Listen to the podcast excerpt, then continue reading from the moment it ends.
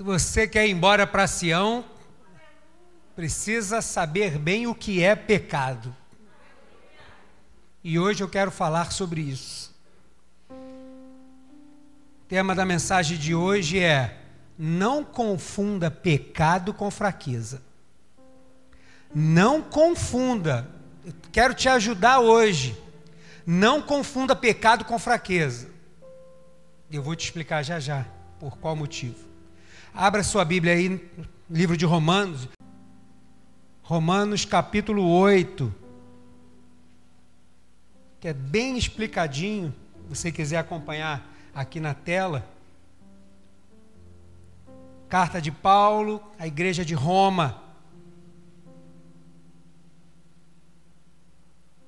Carta escrita sistematicamente, bem pensada colocando todos os assuntos referentes ao pecado, o juízo, a graça, a salvação. Paulo está explicando para não ter dúvida. Capítulo 8, verso 1 a 8, você achou aí? Pode soltar aí. Vamos orar. Senhor, nós entregamos nossas vidas nas tuas mãos agora, tanto eu quanto prego, quanto dos meus irmãos que ouvem. Hoje aqui, Senhor, é o discurso, um fala, outros ouvem. Mas, Senhor, para que tudo isso seja uma bênção, para quem fala, tem que ser voz do Espírito Santo de Deus. E quem ouve tem que estar com o coração sedento de ouvir a voz de Deus. Então pedimos que o teu Espírito atue plenamente, Senhor, nesse momento onde a tua palavra é pregada. Pedindo que o Senhor possa usar a minha vida e o Senhor possa abençoar a vida dos meus irmãos com a tua palavra, nos orientando, porque esta é uma palavra que eu costumo chamar que é uma bússola, que é uma palavra de orientação, para que a gente possa acertar mais e errar menos. Peço que o Senhor nos abençoe, no nome santo de Jesus. Amém.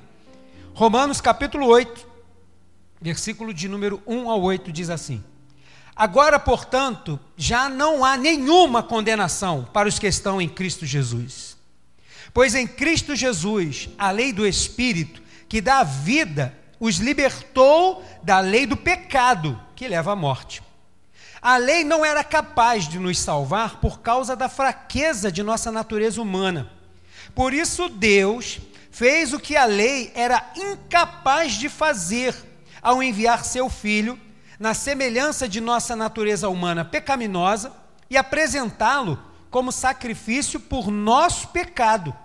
Com isso, declarou o fim do domínio do pecado sobre nós. De modo que nós, que agora não seguimos mais nossa natureza humana, mas sim o espírito, possamos cumprir as justas exigências da lei. Verso 5. Aqueles que são dominados pela natureza humana pensam em coisas da natureza humana. Mas os que são controlados pelo Espírito pensam em coisas que agradam o Espírito. Portanto, permitir que a natureza humana controle a mente resulta em morte, mas permitir que o Espírito controle a mente resulta em vida e paz. Verso 7. Pois a mentalidade da natureza humana é sempre inimiga de Deus. Nunca obedeceu às leis de Deus e nunca obedecerá. Verso 8. Por isso, aqueles que ainda estão sob o domínio de sua natureza humana não podem agradar a Deus. Bem esclarecido. A carta de Paulo aos Romanos, quando a gente pega uma versão de João Ferreira de Almeida, uma corrigida, ou até mesmo uma atualizada, muitas coisas passam desapercebidas pela dificuldade do português, não é a dificuldade da palavra de Deus, não, é a dificuldade da língua portuguesa. São versões né, escritas tempos passados, e aí a gente tem dificuldade de entender o português daquela época. E aí eu costumo usar a NVT porque ela é bem esclarecida. E aqui Paulo está dizendo que não tem, que ele começa com a afirmação mais importante. Fiquem tranquilos, nenhuma condenação há para aqueles que estão em Cristo Jesus. Você pode dar graças a Deus por isso? Você está em Cristo Jesus, amado? Nenhuma condenação há. Aí, porém, ele vai explicar agora quem é os que estão realmente livres dessa condenação. Porque não adianta só ler esse primeiro versículo, abraçar ele e manter uma vida de pecado. Não vai adiantar nada. Então, Paulo vai fazer separação e vai dizer, até mesmo porque ele está escrevendo para um público de judeus, né, lá em Roma, ele vai dizer, falar sobre a lei.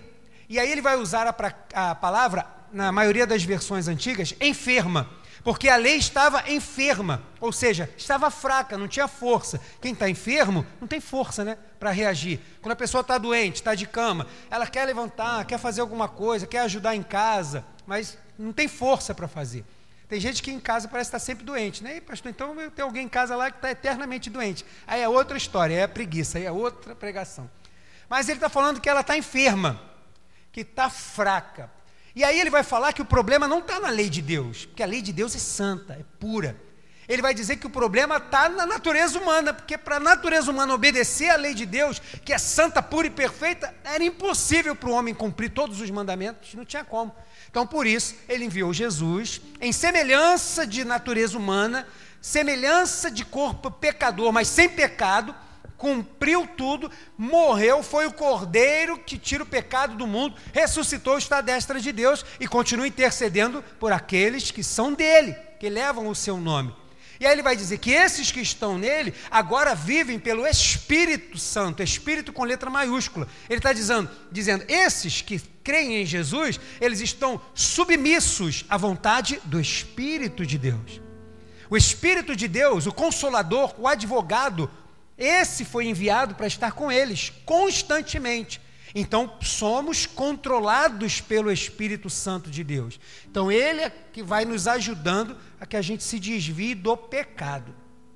É o que Paulo está dizendo praticamente nesses versos que a gente leu aqui. E ele vai dizer que se você deixa ser controlado pelos seus desejos da natureza humana, você vai estar sempre desagradando a Deus, por mais que conheça a lei, por mais que vá à igreja, por mais que tenha ritos religiosos, por mais que de vez em quando você ore ou leia a Bíblia, você está enganando a si mesmo. Ele vai dizer: não vai adiantar, ritos religiosos não vão salvar. O que salva é uma vida de entrega total a Deus e submissão ao agir do Espírito Santo. Isso vai fazer toda a diferença. Então, Paulo está escrevendo sobre isso. E essa mensagem nasceu no meu coração eu estava, né, desde que começou a pandemia, eu reativei minha conta no Twitter. E comecei a acompanhar as coisas, as questões políticas, questão de saúde. E aí eu acompanho alguns pastores que também falam de política. E aí tem um pastor, pastor Cote, ele é escritor, ele é conferencista, um pastor muito abençoado. E aí uma vez ele colocou assim, escreveu lá no Twitter assim: Tudo começou a dar errado quando o pessoal chamou pecado de fraqueza. Caramba, aquilo bateu no meu coração. Falei, caramba, é verdade. Eu não tinha pensado nisso. E aí fiquei com aquilo na minha mente. Isso já tem uns dois meses. Isso foi ficando na minha mente. Até que chegou o momento onde Deus falou assim: agora eu quero que você fale sobre isso. Ele inundou meu coração para falar sobre isso. Não confunda pecado com fraqueza. E isso foi, assim, bem próprio ser agora porque há um tempo atrás, vou botar aí, uns 20 anos atrás, ou mais, né? Acho que mais. As igrejas evangélicas, elas eram muito rígidas, né? Eu não vou ficar perguntando assim quem era dessa época, porque só eu levanto a mão. Então, mas não podia, as irmãs. Obrigado, Jacolis Odete, que sempre me ajuda. É,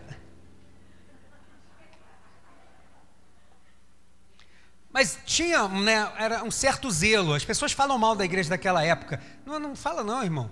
Era o zelo. O homem tinha o zelo de fazer melhor, tentando agradar o Senhor. Foi só isso. E aí a mulher não podia raspar o sovaco, não podia raspar a perna. Ah, o homem não podia andar de bermuda, não podia. Né? Eu sou dessa época, né? Eu fui adolescente Antes de que, menos, eu era pré-adolescente. Eu fui excluído porque o pastor me viu voltando da escola sem camisa no verão. Eu tirei a camisa, joguei no ombro assim, vim todo me achando pela rua. Aí quem passou? O pastor da igreja. Passou já com aquele olhar assim, né? Pronto, no domingo, batei e valer. Quase justiça e disciplina no quartel. Quarta parte, justiça. Pronto, eu fiquei excluído. Jesus. Mas estava errado, não podia ficar sem camisa. Eu tinha medo até de dormir sem camisa, irmão. Era. Eu dormia de calça, você sabia quando eu era jovem? Eu dormia de calça e de camisa. Uma vez eu ganhei uma pulseira assim, fui perguntar para minha avó. Minha avó era o posto de sabedoria, né? Eu vou ganhar essa pulseira, será que eu posso usar? Porque vai que o Senhor volte, eu estou com essa pulseira, eu vou ficar. O temor que era. Então, essa questão da igreja naquela época fazia com que gerasse, de certa forma, né, um temor né, maior. Gerou um temor maior. O pessoal tinha medo do inferno. Só que a gente, por falta de ensinamento, talvez, ou de desejo nosso de aprender, a gente vivia somente com medo de ir para o inferno. E esqueceu de aprender que a gente vai para o céu porque ama a Deus, não porque tem medo do inferno. E são coisas distintas. E aí veio um tempo novo, né? começou a surgir o neopentecostalismo, igrejas novas, movimentos diferentes. E aí as pessoas começaram a bater palma na igreja. A primeira vez que eu vi isso, achei um absurdo. Como é que pode o pessoal batendo palma dentro da igreja? Para você ver que eu não sou tão novo assim. Tem só essa aparência de novinho. E aí, caramba, aquela coisa nova chegando. E houve um êxodo, né, vou chamar assim, uma saída de pessoas das igrejas mais tradicionais, alguns irmãos devem lembrar, para essas igrejas. Por qual motivo? Porque podia usar um batom, podia usar um brinco, né? Ah, podia, as irmãs que iam trabalhar, podia usar uma calça, porque às vezes, poxa, vai trabalhar, vai trabalhar de saia, tem que ficar subindo e descendo escada, às vezes em indústria. Não, aí agora, então, houve um êxodo de pessoas saindo da igreja por causa desse motivo. Foi uma coisa errada, mas as pessoas saindo porque queriam um pouco mais de liberdade, quando na verdade Cristo já tinha nos libertado para ter liberdade, irmãos, para viver livres. Tudo posso, eu posso todas as coisas, tudo me é lícito, nem tudo convém. Eu preciso ter discernimento. E aí houve esse êxodo. Depois desse período, entrou uma coisa chamada não tem nada a ver. Por quê? Por causa dessas pessoas, desse movimento, as pessoas começaram a olhar para as pessoas que ainda se mantinham naqueles costumes, e aí começou, mas isso não tem nada a ver, mas isso não tem nada a ver. E aí, às vezes, tem aquele crente chato também, né? Que aí tá lá ainda guardando seus costumes, aí vê a irmã que agora está de brinco, ou que agora está de calça, isso agora eu estou dizendo 20 anos atrás. E aí, mas que isso, irmã? Você está fora dos caminhos do Senhor? O que, que houve? Você perdeu a sã doutrina e tal, não sei o quê. Você era repreendido, apertado por causa disso. Né? E aí, não, não tem nada a ver. Só que o não tem nada a ver começou a tomar uma, uma proporção que o pecado começou a ter nada a ver. E aí muita coisa começou a não ter nada a ver. E aí aquilo que, poxa, usar calça realmente não tem nada a ver. Não ir na praia, que é ah, pecado ir na praia. Poxa, não, mas isso não tem nada a ver. Não, né? Aí começou agora, não, vou ficar. Oh, mas, meu irmão, ficar está errado, é pecado, é falta de compromisso. Isso é templo do Espírito. Ah, que isso, nada a ver. E aí começou um nada a ver, um nada a ver, um nada a ver. Essa onda hoje permanece? Permanece. Tem muita gente ainda que tem essa questão do que não tem nada a ver e faz o que quer da vida. Mas só que depois de, disso, veio esta fase onde as pessoas com mais conhecimento da palavra de Deus, porque veio a tecnologia, irmão, veio o avanço da internet. E aí, quando começou a internet, a informação começou a chegar muito mais rápido. Você vê que agora, agora, né? Hoje em dia você qualquer coisa você pode estudar, estuda de casa, você tem lá uma enciclopédia de informações, você filtra o que você quer. Tem muita coisa, né? Não tem a vida, e a vida fora do Instagram e Facebook. Existe vida fora de você ficar rolando a páginazinha para cima muitas informações para a gente saber. Então veio muita informação, inclusive teológica. E com a informação teológica, muitos se depararam com que não tem nada a ver, tem a ver sim.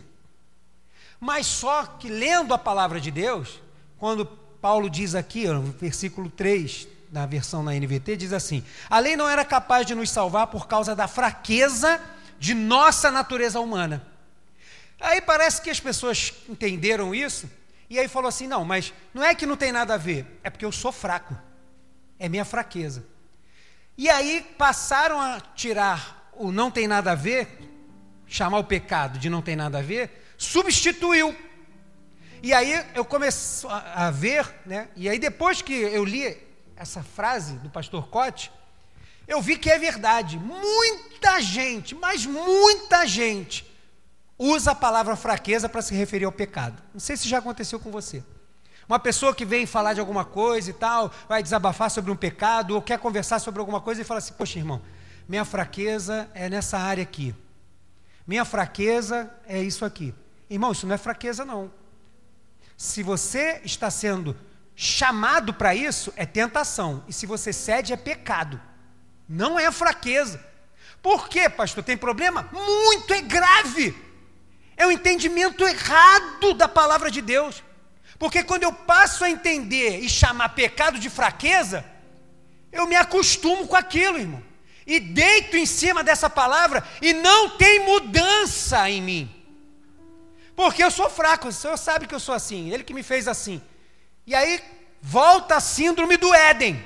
Joga a culpa em quem? Em Deus. É a mulher que tu me deste, eu não pedi nada. Tá vendo? Cada um o que, que houve? Oh, fiz nada. É a mulher que tu me deste. Resolve com ela aí. Volta síndrome do Éden. Da gente acusar Deus.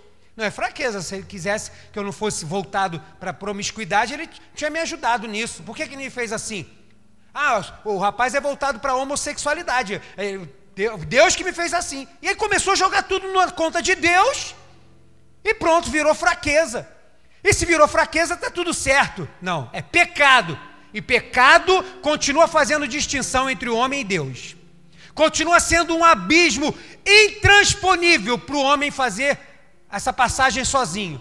Só existe uma forma de transpor esse abismo chamado pecado, Jesus, que é a ponte que nos liga da onde estamos para estar com Deus. Só tem esse jeito.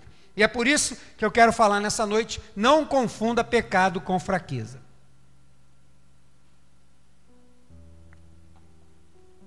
Você está aí, amém? Que bom. Eu vou falar primeiro significado das palavras. Depois eu vou fazer quatro apontamentos e por fim eu vou fazer uma conclusão. A gente vai seguir nesta linha, porque hoje, muito mais do que uma pregação, eu quero te dar uma informação, para que isso sirva para você e para que você possa ajudar outros também, tá bom? Vamos lá. Qual o significado da palavra pecado e o significado da palavra fraqueza? Pecado, violação, desobediência. O que é pecado? É desobedecer. Por isso que no grego a gente fala, pecar é errar o alvo, né? Qual é o alvo do crente? O céu, é Deus, Cristo. Manter os nossos olhos fitos em Cristo. Todas as vezes que eu obedeço ao Senhor, eu estou acertando o alvo. Todas as vezes, por qualquer circunstância que eu erro o Senhor, a Bíblia chama isso de pecado. Então, pecado é desobediência. E eu estou falando do significado da palavra. Ainda nem fui para a palavra do Senhor ainda. E fraqueza, característica de quem está fraco, debilitado. Alguém que está enfraquecido fisicamente ou emocionalmente. Ele está se sentindo fraco. Somente pelo significado das palavras, você concorda que tem uma diferença muito grande entre desobediência e fragilidade humana? Tem uma diferença. É algo bem distinto. E aí agora nós vamos para a palavra de Deus que vai fazer a distinção exata entre essas duas coisas. E eu vou usar bastante versículos, tá, Renan? Peço que você coloque aí para mim. Vamos lá pecado e fraqueza diante da palavra do Senhor na Bíblia. Vamos começar com o pecado. Pecado, pecado significa o quê? Deso Pecado é desobediência, não esqueça. Pecado, desobediência. É o que nos afasta de Deus. E a palavra do Senhor vai dizer que todas as vezes que pecamos, a gente está fazendo o que o espírito quer ou o que a carne quer, a natureza humana o que a carne quer. Então, muitas vezes na Bíblia, nós vamos ver referências sobre palavra com a palavra carne. E toda vez que ele vai falar sobre palavra carne, na maioria das vezes ele vai estar falando de pecado também. Então a Bíblia faz questão de separar o que é pecado e o que é fraqueza. E Gálatas, capítulo 5, fala bem sobre algumas obras da carne. Gálatas capítulo 5, versículo 19, diz assim a palavra do Senhor: Quando seguem os desejos da natureza humana, você pode acompanhar só aqui na tela se quiser. Os resultados são extremamente claros. Eu gosto muito da, da NVT. Eu estou tentando voltar para atualizado, mas não consigo. Quando segue os desejos da natureza humana, quando eu faço o que a natureza quer, e o que a natureza quer é sempre contrário ao espírito, os resultados são extremamente claros, são evidentes na vida dessa pessoa. E alguns exemplos: imoralidade sexual, impureza, sexualidade, é, sensualidade, idolatria, feitiçaria, hostilidade, discórdias, ciúmes, acessos de raiva, ambições egoístas, dissensões, divisões, invejas, bebedeiras, festanças desregradas e outros pecados semelhantes. Olha como ele agora já usa a palavra pecados. Repito o que disse antes, dois pontos. Quem pratica essas coisas não herdará o reino de Deus. Quem pratica o que a natureza humana deseja, não herdará o reino de Deus. E Paulo aqui está falando de coisas extremamente evidentes. São essa aqui a lista de pecados? Lógico que não, irmão. O que é pecado? Tudo que te afasta de Deus. Se te afastou de Deus é pecado. Precisa cuidar disso urgente, porque você está em desobediência à vontade do Senhor. Isaías 59, texto também do Antigo Testamento, versículo 1 e 2, Isaías vai dizer: Ouçam, o braço do Senhor não é fraco demais para salvá-los, nem seu ouvido é surdo para ouvi-los. Foram suas maldades que os separaram de Deus. Por causa de seus pecados, ele se afastou e, e já não os ouvirá. Senhor, por que, que o Senhor não ouve a nossa oração? Neste caso aqui, ele vai dizer: Ué, não é, o problema não está em mim, não, o problema está em vocês, porque o pecado faz separação entre o homem e Deus, nada mudou. Desde o Éden, quando o homem pecou e foi expulso da presença de Deus, é até hoje. E só tem uma forma de retomar esta ligação, esta religião, este religar ao Senhor: Jesus, só através dele. Uma vida devotada ao Senhor não ao que eu quero, mas o que a palavra de Deus diz que tem que ser. Amém? Amém. Amém. Romanos 3, 23 vai dizer que o salário, não, o salário do pecado não, pois todos pecaram e agora não alcançam o padrão da glória de Deus. Deus tem um padrão. Deus não é assim, qualquer coisa não. Ah, Deus entende que eu sou assim. Não, não tem esse negócio não. Deus tem um padrão, irmãos. Nós vamos ser sempre imperfeitos, mas o nosso desejo de acertar, o nosso arrependimento, a nossa confissão, o sangue de Jesus sobre nós, todas essas coisas nos aproximam de Deus e Deus nos recebe. Mas tem que ter essas coisas. Então, pecado faz separação entre o homem e Deus. E a fraqueza? Que a Bíblia fala sobre a fraqueza. A fraqueza, a palavra de Deus vai dizer que é quando o ser humano reconhece a sua fragilidade, a sua incapacidade. Nisso a gente já vê grande diferença. O pecado você vê extremamente claro na vida das pessoas, porque as suas atitudes mostram que estão afastadas de Deus, por onde andam, pelo que falam, pelo que assistem, conforme vivem. Você já sabe que está longe de Deus. E a fraqueza? A fraqueza, a palavra de Deus vai dizer que são pessoas que reconhecem a sua fragilidade. E aí, Mateus capítulo 11, versículo 28, Jesus vai dizer para nós, bota aí para mim, por favor.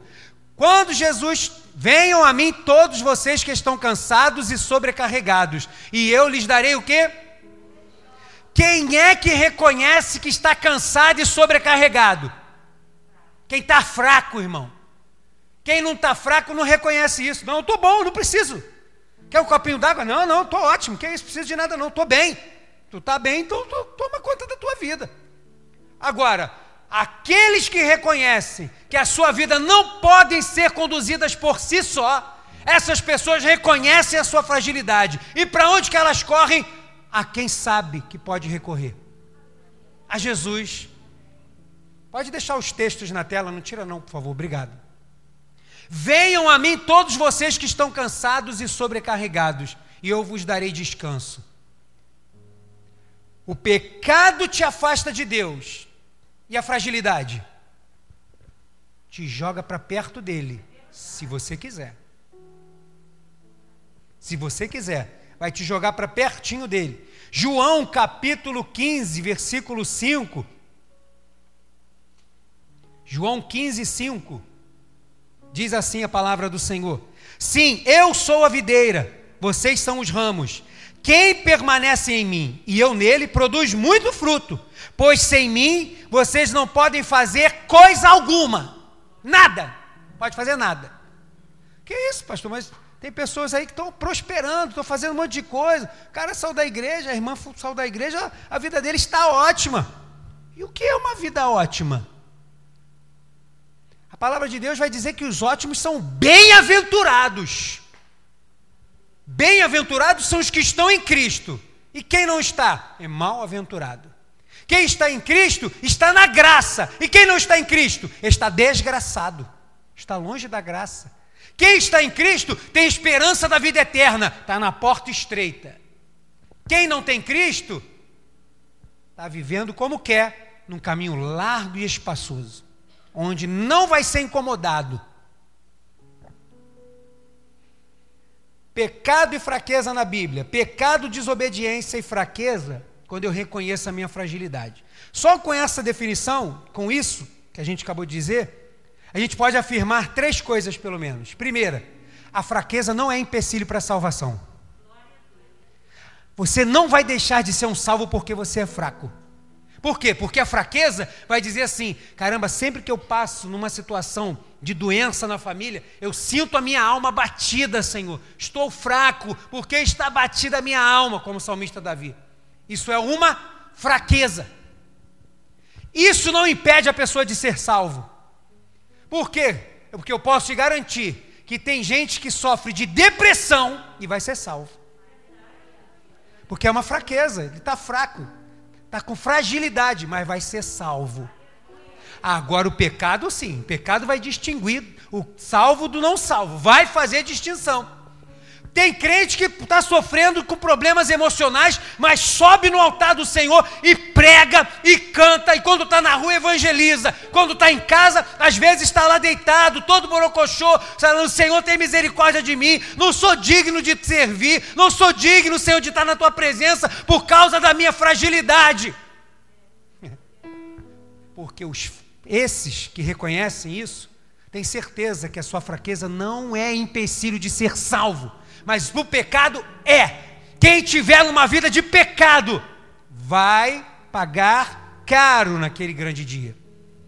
Agora, aquele que tiver uma vida frágil, está seguro nas mãos do Todo-Poderoso. A fraqueza não nos separa de Deus. Porque quando a gente está fraco, a gente sabe para onde está recorrendo. Ah, mas tem gente que se enfraquece e some, então virou pecado. Mas o cara que é crente e que está sofrendo, está com alguma fragilidade na alma, no corpo, algum problema dentro de casa, um problema financeiro, e aquilo está abatendo, está trazendo alguma coisa nele, essa fragilidade faz com que ele se aproxime de Deus, porque a fraqueza não tira o crente fiel da presença do Senhor, mas o pecado tira. Não, isso aqui não é pecado, não, é minha fraqueza. Minha fraqueza é mulher. Não posso ver mulher que então chama de fraqueza. Continua chamando de fraqueza e fazendo o que você quer. Você vai ver aonde você vai parar e vai perceber a distância que você foi de Deus. Porque a fraqueza eu corro para o Senhor. Agora o pecado eu dei as costas para o Senhor. É muito diferente. Eu nunca posso chamar fraqueza de pecado. Então não confunda pecado com fraqueza, irmãos. Não faça essa confusão. A fraqueza não apaga o espírito em mim, em nós. Como Tessalonicenses vai dizer, não apagueis o Espírito Santo, está falando que o Espírito Santo, um dos símbolos dele é que ele é um fogo. Só que todo fogo, ele precisa de combustível, precisa ser alimentado. E quando eu paro de buscar a Deus e volto-me para as coisas do mundo, o que acontece com isso? Vai apagando, vai apagando, até o momento que apaga totalmente. E aí a fraqueza não apaga o Espírito de Deus em mim Como eu disse, tem crentes que sofrem depressão e sobem no altar e prega que você jamais vai imaginar. Mas só Deus e ele sabe quando ele sai e vai para casa, como que ele fica com a sua alma. É uma fraqueza, é uma fragilidade. Mas isso não muda quem ele é diante de Deus. O espírito está de pé, o fogo está aceso no seu coração. Agora o pecado apaga. É um pecadinho, pecadão, pecadão, pecadaço, sei lá qual pecado, vai só te afastando de Deus. E aí está cauterizado, está longe de Deus. Não chame pecado de fraqueza, porque são coisas muito distintas na palavra de Deus. Devemos sempre apresentar ambos ao Senhor. O pecado tem que apresentar a quem? A Deus, irmãos. Por quê? Porque só com Ele a gente vai obter o perdão. E a fraqueza para obter capacitação. Eu preciso ser capacitado pelo Espírito Santo de Deus. Se pecou, corra para o Senhor e peça perdão. Se você está fraco, corra para o Senhor e peça capacitação. Só tem esse remédio para as duas situações, tanto para o pecado quanto para a fraqueza. Diz, apesar de serem coisas distintas. Segunda coisa que eu queria falar, eu disse que são quatro, é o perigo de tratar pecado igual fraqueza. Pecado igual fraqueza que acontece, pastor, quando eu passo a tratar aquilo que a Bíblia chama de pecado e eu começo a tratar como fraqueza? O que vai acontecer comigo? Você não vai mais sentir a dor do pecado, que é o que acontece com muita gente.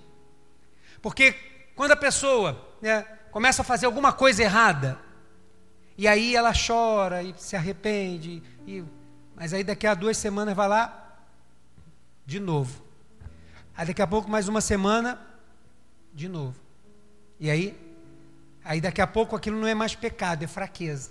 Ah, Senhor, o Senhor sabe da minha fraqueza, mas obrigado porque o Senhor me ama. Obrigado porque o Senhor é um Pai amoroso. Obrigado. Não é essa oração que ele está esperando, não, irmão. Ele está esperando oração de confissão de pecado. Não adianta ficar pecando, chamando pecado de fraqueza e cantar, Deus me ama, seu amor incondicional. Ele sabe disso. Ele só fala, fala assim, mas você não está provando disso, meu filho. Você não está provando disso.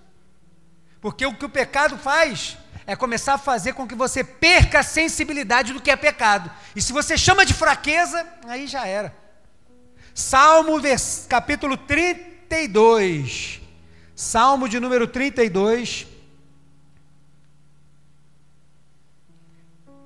Versículos de 3 a 5 diz assim: Enquanto me recusei a confessar meu pecado, meu corpo definhou e eu gemia o dia inteiro. Dia e noite tua mão pesava sobre mim. Minha força evaporou como a água no calor do verão.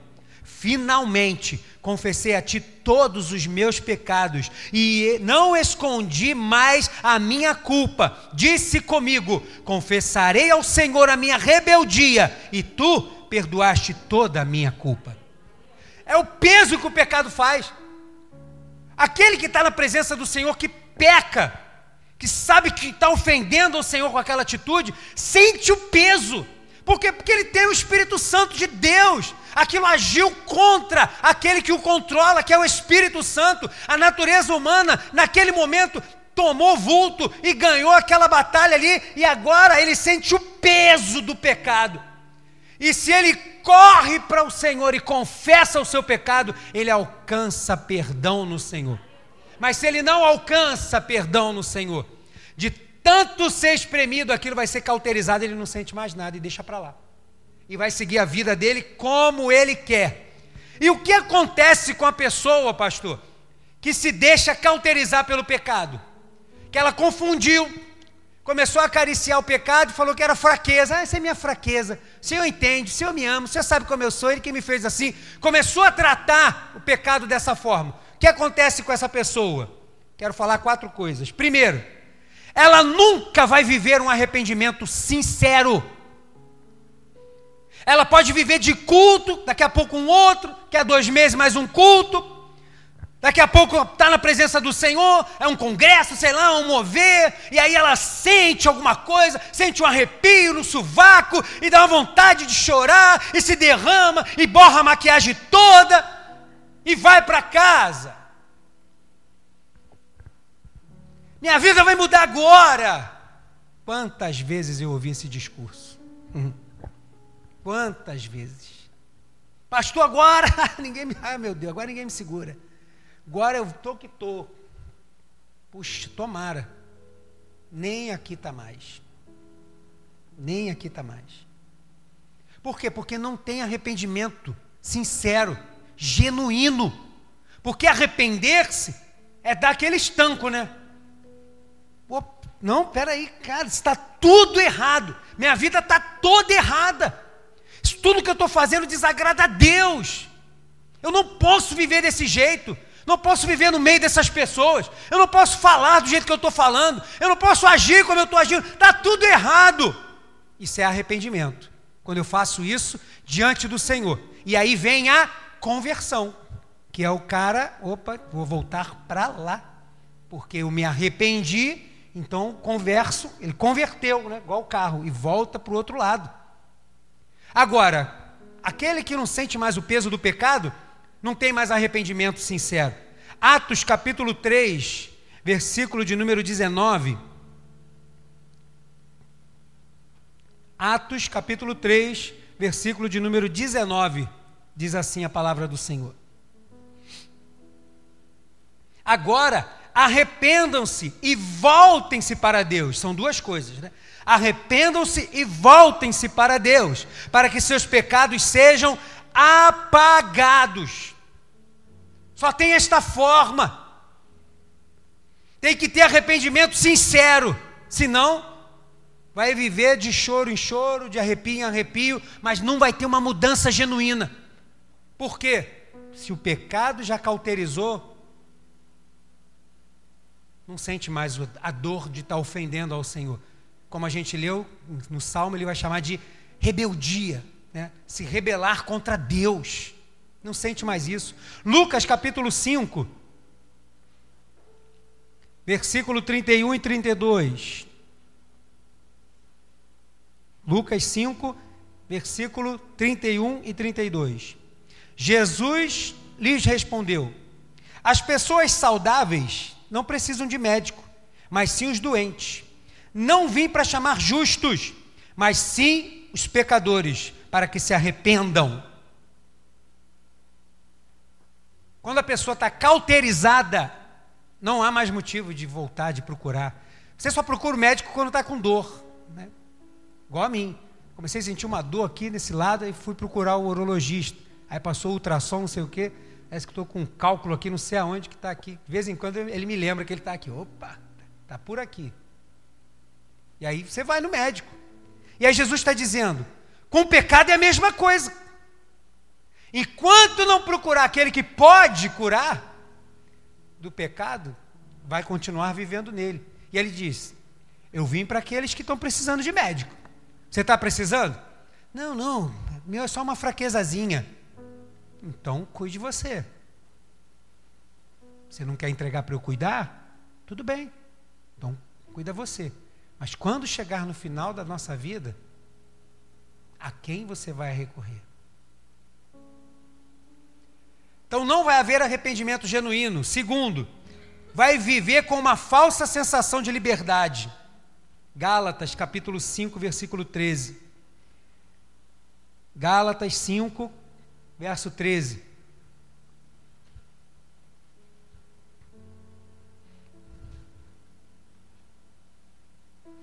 Porque vocês, irmãos, foram chamados para viver em liberdade, mas não usem, porém, para satisfazer sua natureza humana. Ao contrário, usem-na para servir uns aos outros em amor. Quem tem uma vida de pecado e chama de fraqueza, não tem arrependimento sincero. E segundo, ele vive uma falsa sensação de liberdade. Está até no meio da igreja, e acha que está bom assim. Não tem vontade de mudar de verdade. Por quê? Porque está tudo funcionando. Nenhuma irmã marchou na minha direção e apontou o dedo e disse: Eis que eu te digo, e revelou, então está tudo certo. Tudo bem. Acho que, na verdade, Deus não está nem levando em conta o meu pecado, porque Ele sabe que é uma fraqueza. Ele entende. Deus é maravilhoso, é misericordioso, é um Pai amoroso. nunca vai ter uma liberdade plena em Cristo Jesus, porque ele vive uma falsa liberdade, acha que está livre, mas coitado, está cego, está preso no pecado, e se continuar assim, o final de tudo é o inferno. Mas se se arrepender, o final de tudo é o céu. E como ele não se arrepende, ele continua vivendo uma falsa liberdade, acha que está tudo bem, ele vai estar fazendo o quê? Sempre vai estar retornando ao pecado. Vez por outra, não, vou. O Senhor sabe da minha fraqueza. O Senhor sabe da minha fraqueza. 1 Pedro, capítulo 2. Não, 2 Pedro, capítulo 2, versículo 21 e 22. Segunda carta de Pedro, capítulo 2, versículos 21 e 22. Teria sido melhor nunca haver conhecido o caminho da justiça do que, conhecendo, rejeitar a ordem recebida para viver de modo santo. Neles se confirmam os provérbios: o cão volta ao seu próprio vômito, e a porca lavada volta a revolver-se na lama. Vira e mexe, ele está lá. E aí Pedro vai usar dois exemplos comuns um cão, né? Quem tem cachorro já viu? O cachorro ele, né? Bota às vezes para fora e aí ele volta lá e lambe aquela comida toda de volta. O porco você pode dar o banho que quiser, irmão, porque o lugar dele, o habitat dele natural, feliz da vida, o lugar feliz dele é onde? Na lama. Por quê? Porque isso é natural. Pedro está dando exemplo de coisas naturais. Pedro vai estar falando, é como um cão que vai, volta ao vômito e a porca lavada que volta para a lama. Porque isso são questões naturais. Naturalmente, a minha natureza humana vai me voltar para o pecado mas só que a minha vida foi crucificada com Cristo, como diz Gálatas. Já não vivo mais eu, mas Cristo vive em mim. E o viver que agora vivo na carne, não vivo pela fé no Filho de Deus, que se deu por mim. Então tem que ser tudo novo. Sou uma nova criatura. Então agora com o Espírito Santo de Deus em mim, eu tenho poder para vencer a natureza humana. Porque a natureza humana naturalmente me leva ou quer me levar para o pecado. Mas só que a natureza divina, o Espírito Santo que habita em mim, espiritualmente, de forma sobrenatural, me leva na direção contrária do pecado, que é Deus. Outra direção. Agora, quem está cauterizado e chama pecado de fraqueza, vai estar sempre voltando para o mesmo pecado. E vai continuar com isso vivendo em desobediência constante a Deus. E nunca vai chegar no padrão que Deus quer. Porque 1 Pedro, capítulo 1, versículo 14 ao 16 diz assim: 1 Pedro 14 ao 16. Capítulo 1, do 14 ao 16. Sejam filhos obedientes. Não voltem ao seu modo, ao modo, ao antigo modo de viver quando satisfaziam os próprios desejos e viviam na ignorância. Agora, porém, sejam santos em tudo que fizerem, como é santo aquele que os chamou, pois as Escrituras dizem: sejam santos, porque eu sou santo. Tem um padrão para estar perto de Deus. Tem um padrão, irmãos. E é por isso que a gente fala assim, ó, como bom pentecostal, crente paga preço. Paga ou não paga? Paga. Porque satisfazer o desejo da carne é natural, irmão, é maravilha, é delícia, mas me afasta de Deus. Então eu prefiro o sobrenatural, dizer não ao que a carne quer. Tem nada de que é fraqueza, não, isso é pecado e me leva para longe de Deus. Não para o pecado. Mas isso só quem tem o Espírito Santo de Deus. Quem não tem, Então não confunda ou não trate pecado como fraqueza. Terceira coisa que eu quero falar ainda sobre esse assunto é que agora a gente vai ver na Bíblia, a gente viu na Bíblia como que ela fala que acontece com o pecado, uma vida de pecado. A pessoa não se arrepende de verdade, a pessoa não se volta para o Senhor, vai continuar no pecado, volta para o pecado e vai continuar longe de Deus porque não está no padrão que Ele quer. Não vai ser santo como Ele quer que sejamos. Não perfeitos, separados, santo. Mas o que a Bíblia fala a respeito da fraqueza? Eu também quero ler alguns textos com você.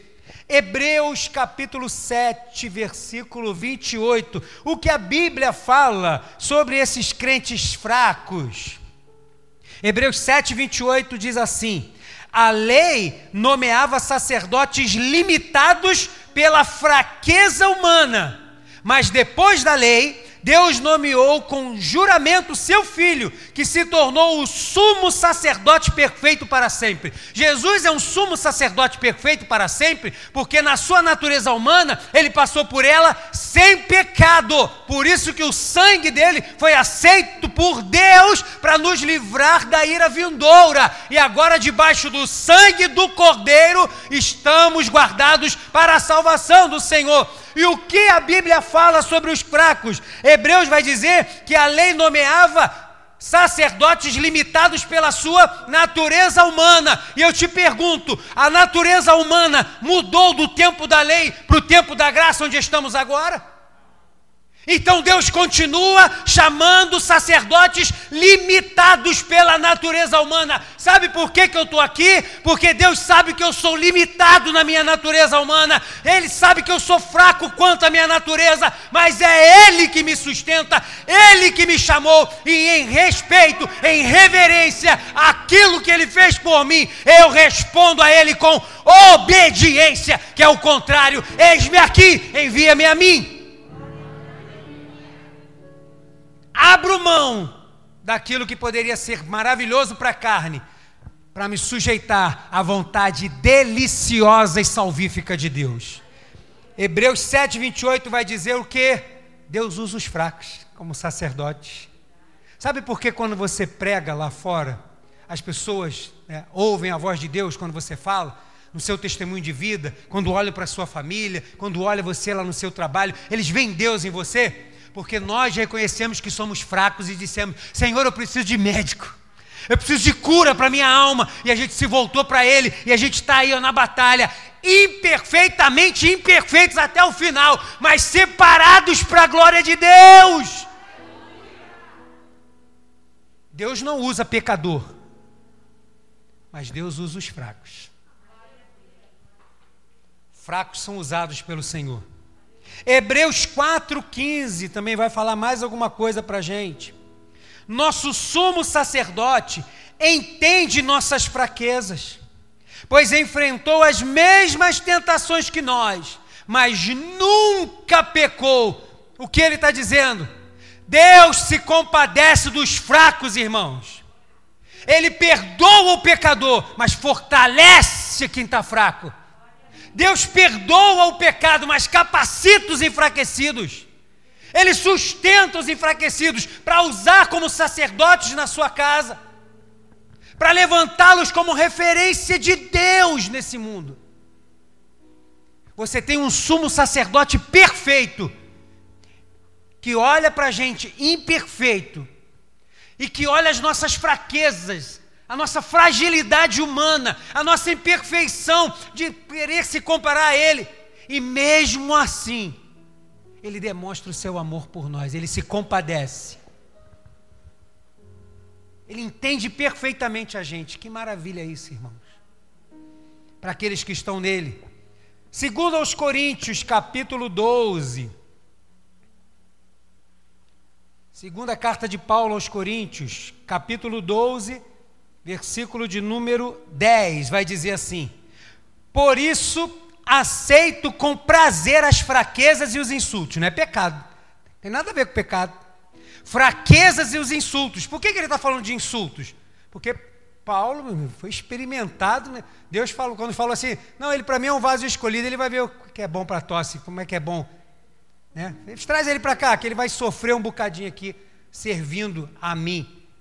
E aí Paulo vive isso tudo na pele. E aí ele vai dizer: Por isso aceito com prazer as fraquezas e insultos, privações, perseguições e aflições que sofro por Cristo. Pois quando sou fraco, então eu sou forte. Quando eu sou fraco, é que eu sou forte. É só quando eu sou pecador, não. Quando eu peco é que eu sou forte. Não, quando você peca, você está dando as costas para Deus. Você é rebelde. Precisa se arrepender e se converter. Voltar para Ele. Agora, quando você é fraco e reconhece isso, caramba, você passa injúrias lá fora. Você não é nada, crente é tudo bocó. Você, ó, boca fechada. Vizinha linguaruda fofoqueira, você vai lá e ó, diga nada. Lá no trabalho o pessoal te persegue, você mantém o seu bom testemunho. Ah, isso aí, para quem te vê, você é um fraco. E aí, ah, como é que essa pessoa não reagiu? Não reagiu porque eu tenho alguém que me torna forte. Eu não preciso da aceitação sua, nem sua, nem de ninguém, porque eu sei quem eu sou diante dele e é ele quem me fortalece. E o que, que ele faz? Ah, vai chupar dedo, sei lá, vai fazer alguma coisa. Agora, eu, eu sou fortalecido no Senhor. Sou fraco sim, e eu deposito a minha fraqueza nas mãos daquele que me fortalece. Deus fortalece fraco, mas não fortalece pecador. Pecador vai se destruindo na sua vida de pecado, no seu abandono e rebeldia de Deus. Mas aqueles que estão fracos estão aos pés do Senhor, falando: sem ti nada sou, nada posso fazer, Senhor me capacita, Senhor eu não tenho como, Senhor olha essa afronta, Senhor olha essa dificuldade, Senhor olha essa adversidade, olha essa enfermidade, olha esse problema, Senhor. Isso é coisa de fraco, porque nós somos fortalecidos nele. Estamos dizendo para o mundo: nossa força vem do Senhor, não é no meu braço, não, é na dele. E por último, Romanos capítulo 8, onde a gente estava, versículo de número 26. Romanos 8, de número 26, vai dizer: E o Espírito nos ajuda em nossa fraqueza. Ele não ajuda no pecado, porque no pecado você está extinguindo a chama do Espírito Santo. Agora, o Espírito nos ajuda em nossa fraqueza pois não sabemos orar segundo a vontade de Deus, mas o próprio Espírito intercede por nós com gemidos que não podem ser expressos em palavras. Naquela oração, como a pastora disse aqui, que só descem as lágrimas. Ela pregou e disse: essas lágrimas estão sendo escritas por Deus. Deus conhece cada palavra derramada pela tua lágrima. Por quê? Porque Ele sabe da nossa fraqueza e o Espírito nos ajuda na nossa fraqueza. O que, que a gente aprende? Deus intercede pelos fracos, irmãos. O pecador é soberbo. O pecador é orgulhoso. Ele não acha não, isso aqui é uma fraquezazinha. Deus sabe, isso não muda quem eu sou. Porque tem gente que mantém uma vida de pecado e continua pregando. Como infelizmente a gente vê nas mídias sociais aí, esses dias mais um, né? Pastor de uma igreja, que aí ah, adultério. Cara, imagine o baque para a igreja. E aí a esposa do pastor pregadora famosa também, tem que ser, como é pessoa muito pública, aí tem que colocar na internet, explicar, dar um motivo. Poxa, que humilhação. Mas agora que foi descoberto, mas acha que ele não vivia uma vida de pecado? Não estava lá se entranhando com uma outra e depois subia para pregar? E quantas vezes esse homem subiu para pregar e foi uma bênção para tantas pessoas? Mas e para ele? Paulo vai dizer: o que adianta eu ganhar o mundo inteiro, sair pregando, fazer tudo e perder a minha alma? O que adianta? Mas ele, para ele, talvez fosse uma fraqueza só. Mas nada mudou. Quando eu subo no altar, o fogo desce. Quando eu prego, as almas se convertem. Isso, e quando chegar no final, você vai falar assim: Senhor, em teu nome eu fiz isso. E ele vai falar: Mas eu não te conheço. Eu tenho compromisso com o meu nome. Você eu não conheço. Apartai-vos de mim. Não conheço você. Gente que sobe ainda para pregar, tendo uma vida torta. Pessoas devendo, compra e está devendo, e abre igreja. Tem uma loja de instrumentos musicais em Cascadura que ela facilitava o pagamento com boletos. Mas agora, se alguma igreja fizer, quiser fazer alguma compra lá, você tem que levar até o atestado de óbito, de certificado, tem que levar não sei o quê. Por quê? Porque eles tomaram muito, muita é, golpe, né? É, calote, obrigado, pastor. Tomaram muito calote. De quem? Igreja. E vai lá na igreja desse pastor que comprou equipamento, que agora a igreja parece até aquelas igrejas top de linha, com som de primeira. E vai lá. Ele está pregando. Mas está devendo 5 mil reais, 6 mil reais na loja de música. Isso é pecado. É pecado. E vai subir no altar do Senhor. Isso aqui é piso, é tapete. Mas isso aqui é consagrado ao Senhor. Isso aqui é santo.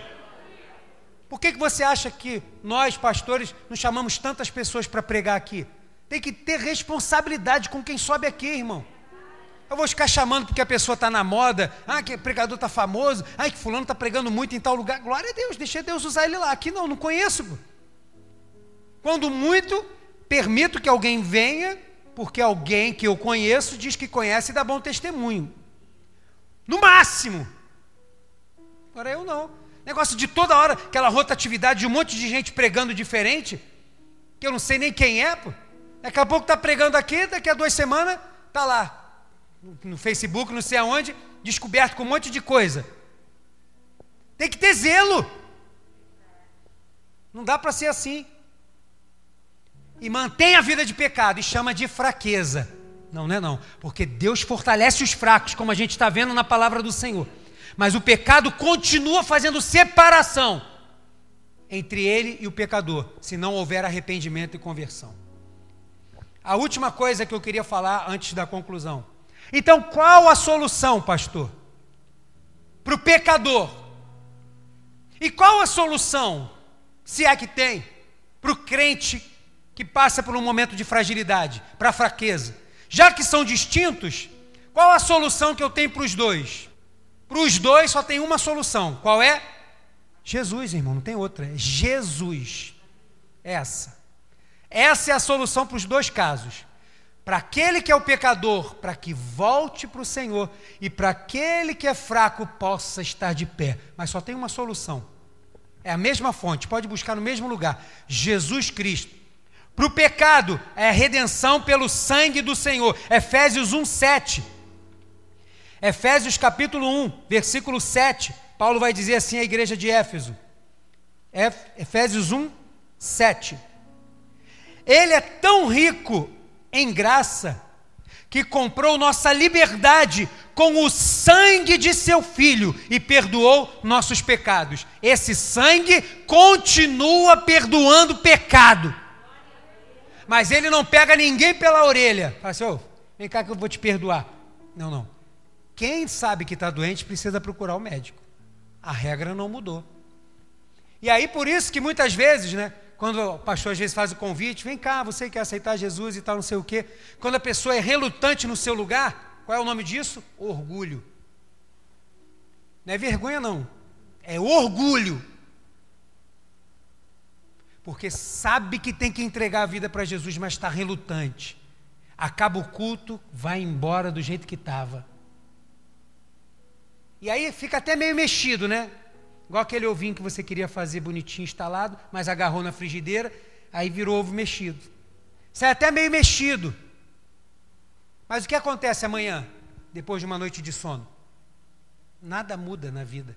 Continua as mesmas práticas, continua do mesmo jeito e continua dizendo: Mas eu temo o Senhor, eu tenho o Senhor no meu coração. É, e você vai para o inferno sabendo disso tudo, que é muito pior. Então é melhor pedir perdão pelos seus pecados e retornar para os caminhos do Senhor urgente, enquanto é tempo.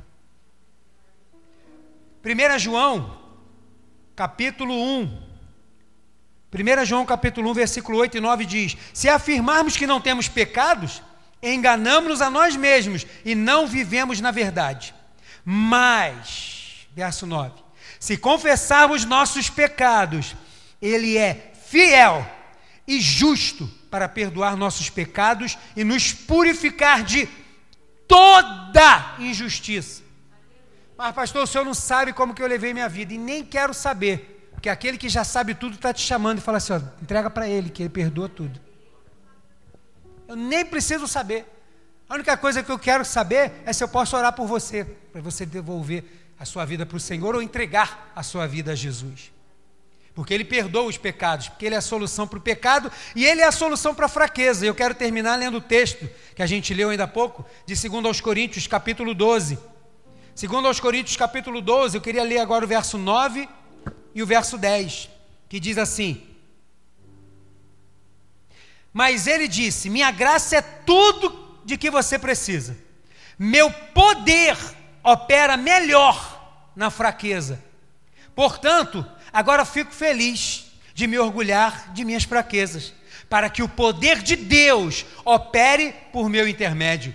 Por isso, aceito com prazer fraquezas e insultos, privações, perseguições e aflições que sofro por Cristo, pois quando sou fraco, então é que eu sou forte.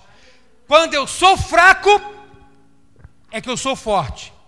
Não quando eu sou pecador. Não, pecador não. É fraco, porque a Bíblia separa muito bem essas duas coisas. Então, negócio de não tem nada a ver, michou. Mas agora, chamar pecado de fraqueza, não faça isso, irmão. Porque você vai estar prejudicando você mesmo. Ah, isso aqui é a minha fraqueza. Não, isso é um pecado. E você precisa correr para os pés de Jesus para pedir perdão agora. Não, mas eu ainda não cometi pecado. Então é tentação. Foge, faz igual Paulo recomendou para Timóteo. Quando você for tentado, faz o quê? Conversa, faz um diálogo. É, ah, mas tem uma garota lá no meu trabalho que está me dando mole, não sei o quê, não sei o que, que eu faço, pastor. Eu tenho tentado conversar com ela, já errou. Tem tentado conversar o quê?